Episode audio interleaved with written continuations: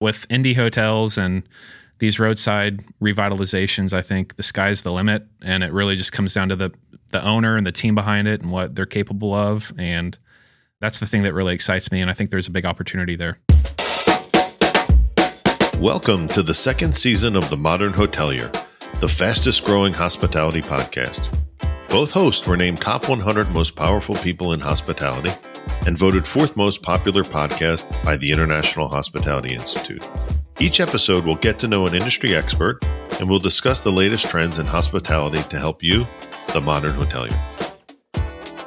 Welcome to the Modern Hotelier. I'm your host, David Millili. I'm your co host, Steve Carran. And I'm the producer, John Boomhofer. This episode is sponsored by Longitude Branding.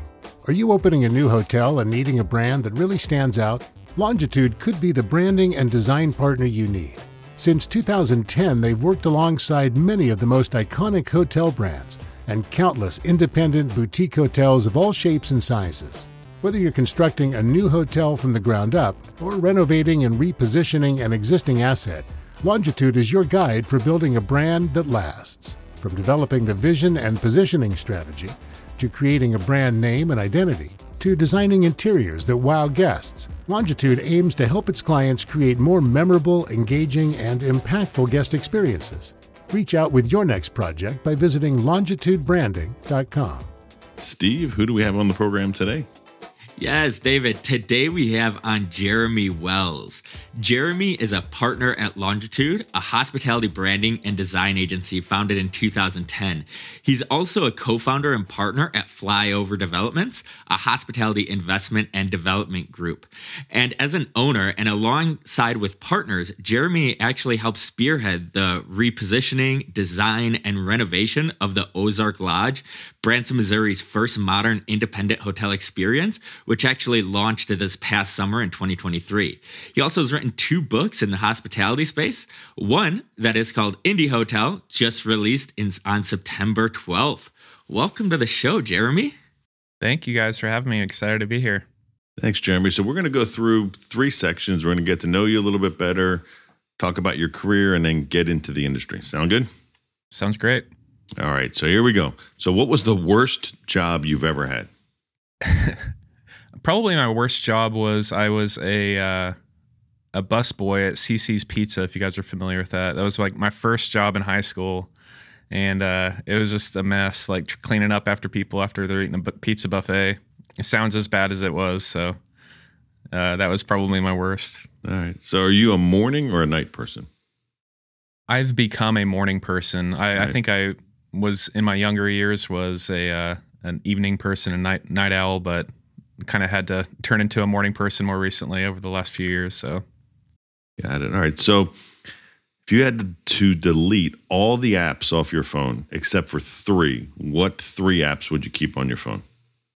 Yeah, I would definitely keep the camera app. I love taking photos of uh, just business and my kids and all of that. And then I would keep the Spotify app. I love music and podcasts, and uh, probably LinkedIn. I most of my social media is through that platform, so like, like to stay in touch with colleagues and friends. What's the emoji you use the most on your phone?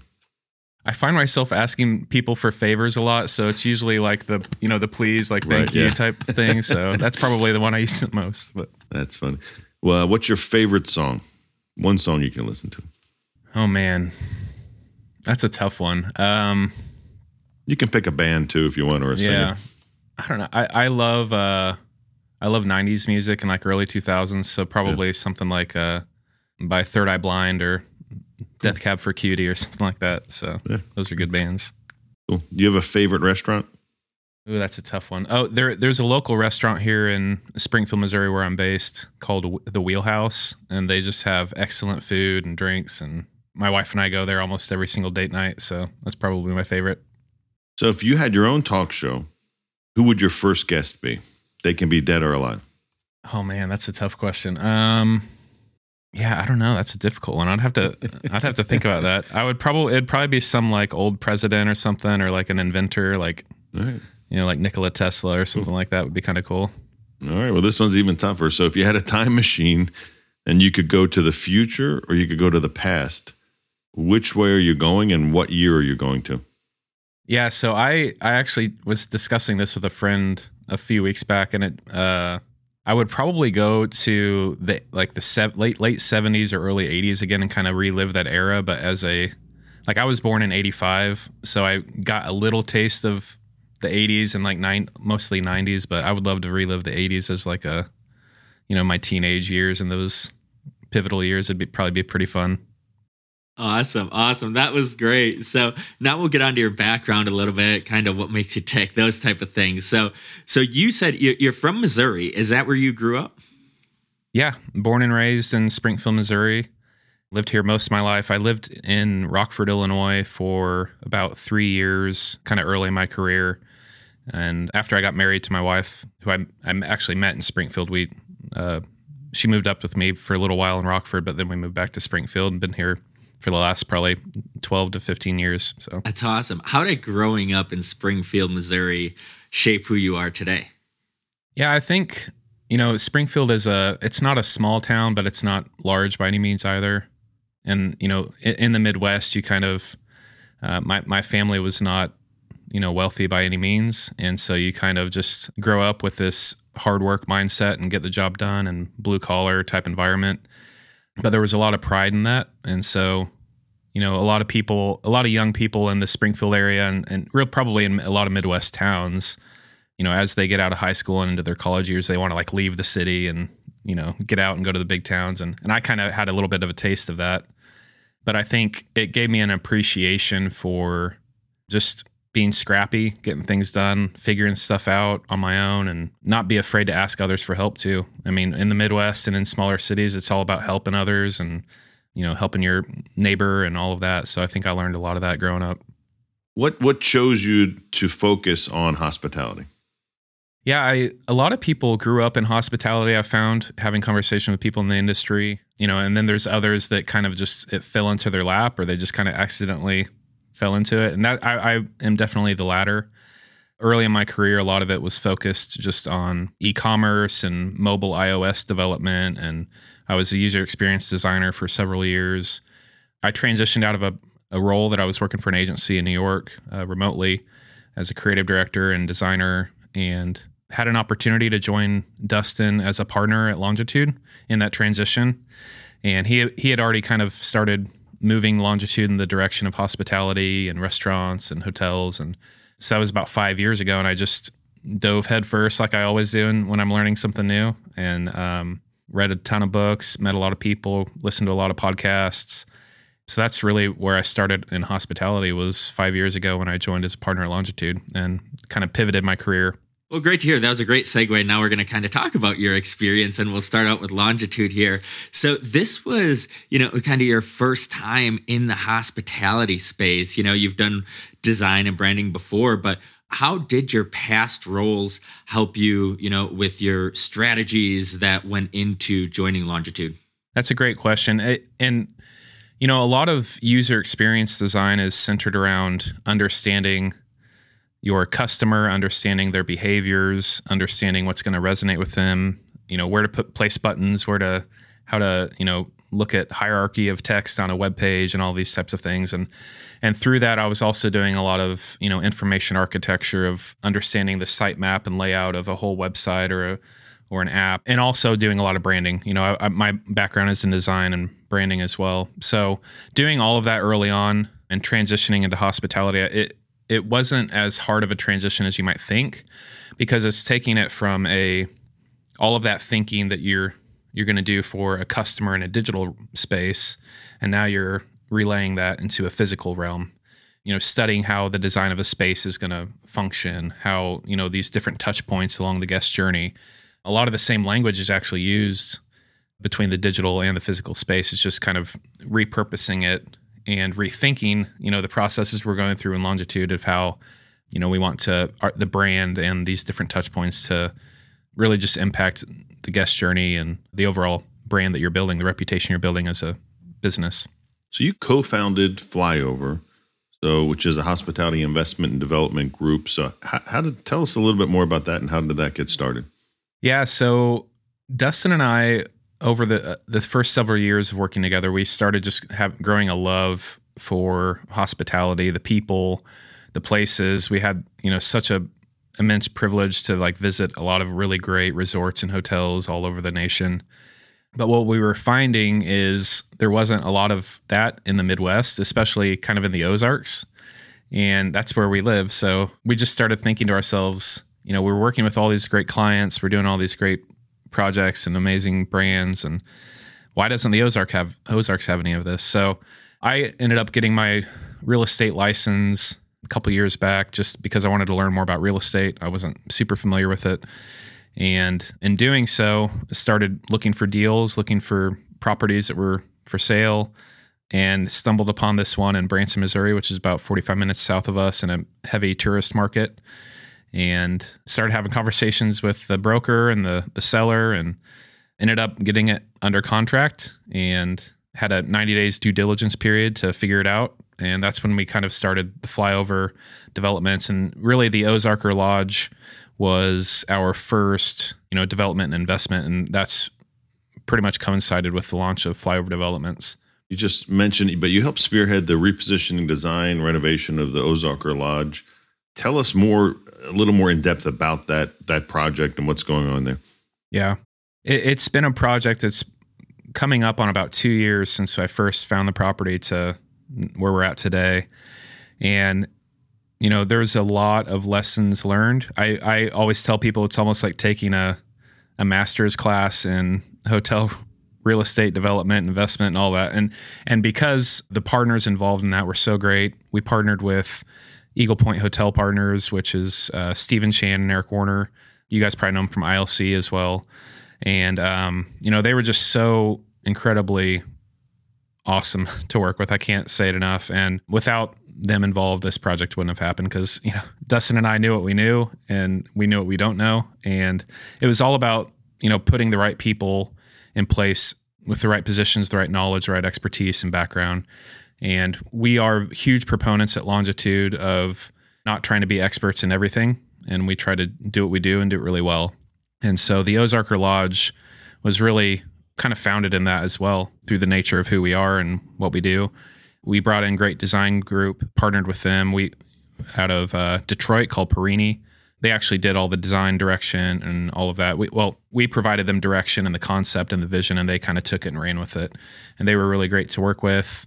We had a great general contractor who was very gracious with us. I'm sure we were probably a bad client, but they they really knocked it out of the park. And you know, over the last 18 months, we it was full on development. We opened in July right around July 4th, and uh, with a new product, new positioning, new brand. And since then, we've you know working out kinks here and there, learning the market still. Our operations team is is doing great. We're getting a lot of great reviews and feedback from guests, and you know we're still really excited about what the future holds for the Ozarker. That's awesome. And you're also, as we said earlier, a published author as well. You've written two books in the hospitality space. Your first one was in 2020. You wrote Future Hospitality, which talks kind of it's intersecting your brand background and your hospitality, but it talks about how that brand experience is going to drive not only a better guest experience, but a more inspired staff and also a little bit more with st- sustainable growth as well. Can you expand on that book, kind of what it talks about and what inspired you to go write it? Yeah, and I'll correct you first. It was self-published, so don't get. I'm not like. Uh, okay. Uh, I'm not that good of an author, but yeah. So we we self-published Future Hospitality through Longitude, in I think it was 2020. Perfect timing, starting right off with COVID. So that was both a blessing and a curse, I guess, in hindsight.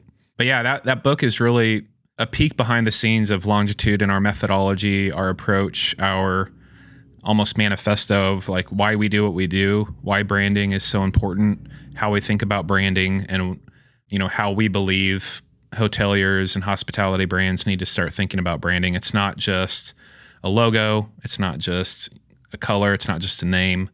It's really all encompassing it and it should impact everything in your marketing, in your operations, in how you hire, how you attract talent, PR, crisis management, everything and anything you can think of related to hotels is impacted by branding. And it's all about building the reputation that you want and making a plan for doing that. And that's what we try to focus in on at Longitude. And so that's what that book is about and how to, you know, basically how branding bridges the gap between all the brainstorming you go through early on to how it is ultimately executed, you know, on the property. So Yeah.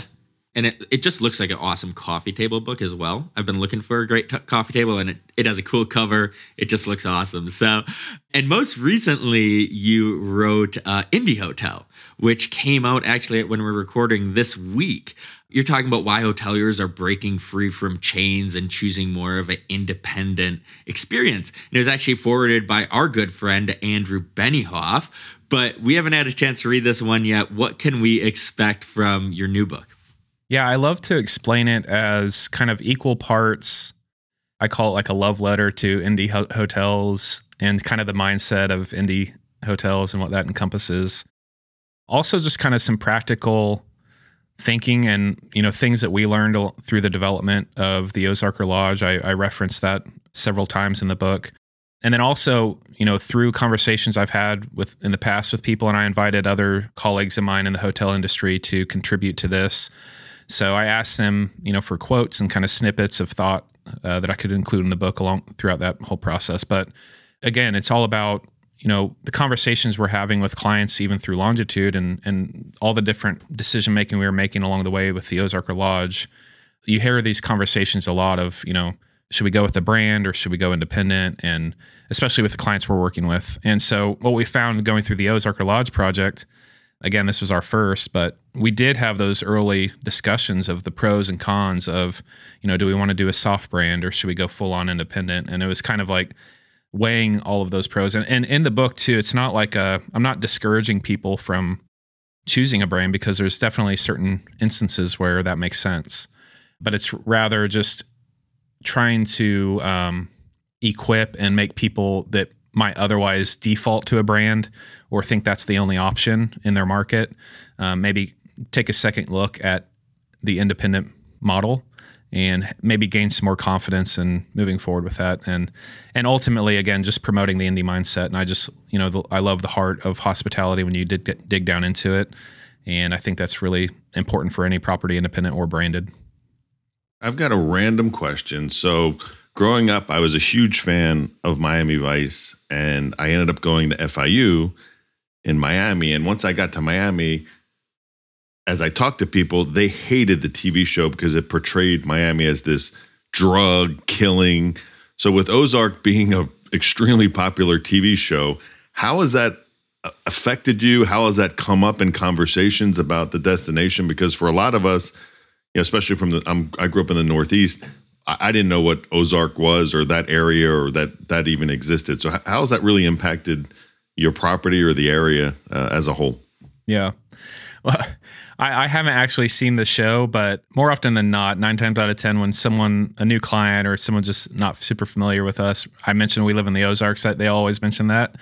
Um, and I know a little bit. I know enough about it to understand what the you know kind of the concept and place of it. But there's just like any any place, any destination, there's there's some underlying truth to most stories like that. So there is there is a little bit of that, you know, drugs and whatever in certain parts, but you know, by and large, the Ozarks and you know the Branson area is just such beautiful scenery and such beautiful people.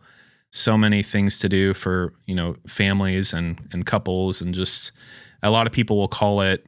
Uh, the uh, you know the Branson market where the Ozarker is. They'll call it um, like Las Vegas without gambling, basically, because it's like you know you have the Bain Strip there, and there's all sorts of amusement and attractions. But yeah, I mean, I just kind of more laugh about it, and it's it's more of a laughing point. But hopefully, it hasn't done any long term damage the show to the Ozarks as a whole. But we're trying. That's you know kind of the goal of the Ozarker was to help create a new identity a refreshed identity for the Ozarks and what it could represent. So hopefully, we're going to be spearheading that over the next decade. I, I, that's our hope and our goal. Awesome. So now we're going to move on more to the industry, your industry thoughts. So, what are some of the biggest opportunities and challenges that you see for independent hotels? And if you want to talk about specifically kind of roadside hotels, feel free, but otherwise, you know, up to you. Yeah, with I mean with roadside hotels specifically, everyone talks about over the last three years since COVID, you know, the resurgence of, you know, the road trip. And you started to see a lot of the products like the Ozarker all over the, the nation. And because, you know, people were getting pent up demand and, and desire to travel, but, you know, airlines were off limits for a lot of people or just not very friendly to a lot of travelers for there for a while. So I, I think you saw this resurgence of the roadside motel. But with that, even aside from, you know, the COVID happenings, I think just that era of nostalgia and the memories that, you know, this generation has of I, I know me personally i had a lot of great memories of just road trips with my family good and bad, but it was just all part of you know you look through you look through to your past oftentimes through rose tinted rose colored glasses and I think I do that quite a bit. But we were trying to capture a little bit of that with the Ozarker. And I think that's kind of what a lot of these properties are doing is, you know, try to lean into that nostalgia but in a modern way with a modern twist with modern amenities and programming and thoughtful connection to your community, to the neighborhood that you're in. And it just allows you a lot of freedom and flexibility to do that. And and oftentimes that flexibility isn't always there when you're talking about brands or soft brands. You know, you're kind of more limited on that. But with indie hotels and these roadside revitalizations, I think the sky's the limit, and it really just comes down to the the owner and the team behind it and what they're capable of. And that's the thing that really excites me. And I think there's a big opportunity there. That's great. So it's a great segue. So what are you what are you doing or what are you seeing as far as you know the modern, the current traveler, their the guest preference, the this idea behind creating unique social spaces and amenities and just convenience for the guest. What are you, what are you seeing or what are you doing that really kind of lends into that kind of current you know uh, thought process of the traveler? I had a conversation with um, you guys probably know him from uh, Rob Blood from Lark Hotels, and he's a great independent hotelier up in the Northeast, and um, he mentioned a term that has resonated with me called unprescribed hospitality, meaning, you know, you don't want to always just have like these buckets of hospitality and the way that you treat everybody. You want to really customize it to their experience and customize it to your market and understand your place and where you're at.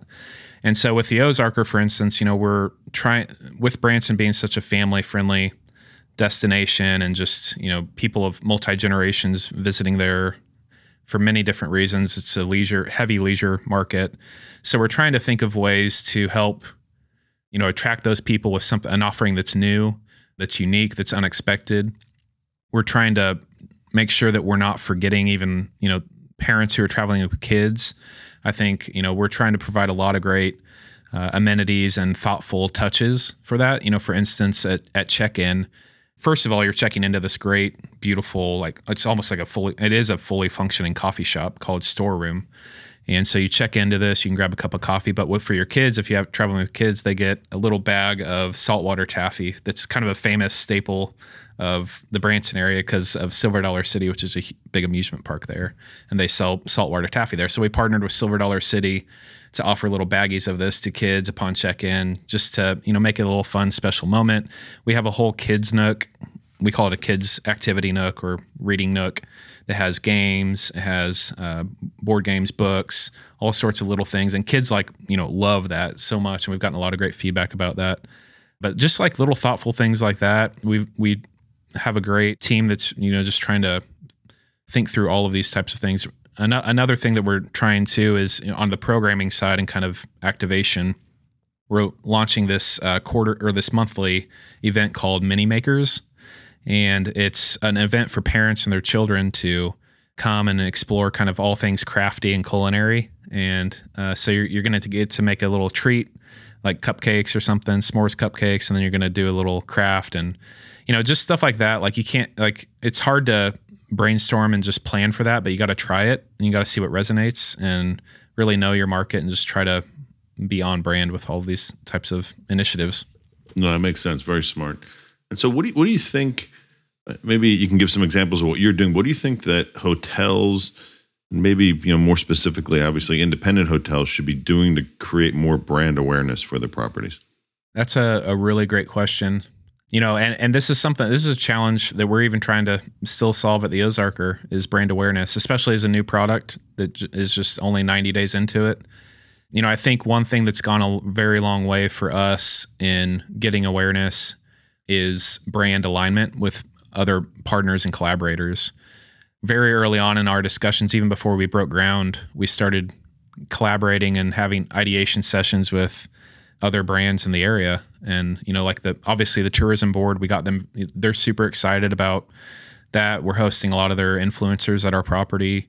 Silver Dollar City, which is a, a main tourism driver for that area. We had early conversations with them, and we've done some great giveaways with them and collaborations, you know, and, and several others. And so it's I think that goes a long way if you can really benefit your partners and collaborators in some way, and then also obviously you're benefiting and leveraging from their audience, and it helps kind of when you're aligned with your brand too. You're you know hopefully in front of the similar audience you're trying to capture anyways. So I think that's one really special way, and and it's fun too. It's fun to to curate all those relationships and just have fun with it.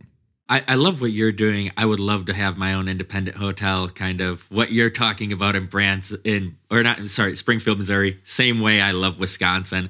So what is your advice to to folks like me who have dreams of opening up their own independent hotel? Yeah, I mean well, first of all, Wisconsin, you guys got Wisconsin Dells up there, which oh, is oh, yeah. great. And Door you know, County. Yep, Door County. Like you guys have some amazing places up there. And I think it, it really takes I, have you know and take it for what it's worth uh, it's, this is my advice and maybe not always the best approach but i would say lean into what you know best for us. You know we loved hospitality but what we knew best was branding and design and visioning and concepting. And so and we had a lot of great relationships and cool just relationships in the area. And so we started with that. We built the concept around it. You know, right when I we identified the property, Dustin and I started thinking, okay, what's the brand for this? What are we going to name it? You know, what are some activation ideas? We started building a whole deck around this, and and what that did for us was, you know, that was our area of expertise. And when we started having early conversations with investors and lenders and other partners, like it was very easy for us to communicate the concept, the market, the opportunity the vision for what we're, bu- we're building, and everybody quickly got it and got on board and got excited. Even lenders were super excited about it. And you know, lending is a whole different challenge and whole you could have a whole podcast about lending and indie hospitalities and the challenges there. But, you know, I think whatever your expertise and your background is and kind of where where you think you can add the most value in a deal, start there and then start surrounding yourself with people who can fill in the gaps and do the other things well. And at some point you are just going to have to just go for it. You know, for us, that looked like I mentioned this earlier, but we had two, we actually had two other partners involved in the Ozarker before the Eagle Point folks got involved. And they're great guys. They're great friends of mine. I still talk with them all the time, but they just had personal reasons they couldn't go forward with the deal. And it was like the last minute right before we had it, we are going to have it under contract and they just bailed on us. We're like, oh gosh, like, what are we going to do? It was just me and Dustin. And Dustin looked at me and said, like, what are we going to do? And like, how, how are we going to do this? And I was like, I don't know, but we got to do it. So we signed the contract, 90 day due diligence and figured it out. And the rest is history. So just takes that doing it sometimes. That's awesome. That's awesome. All right.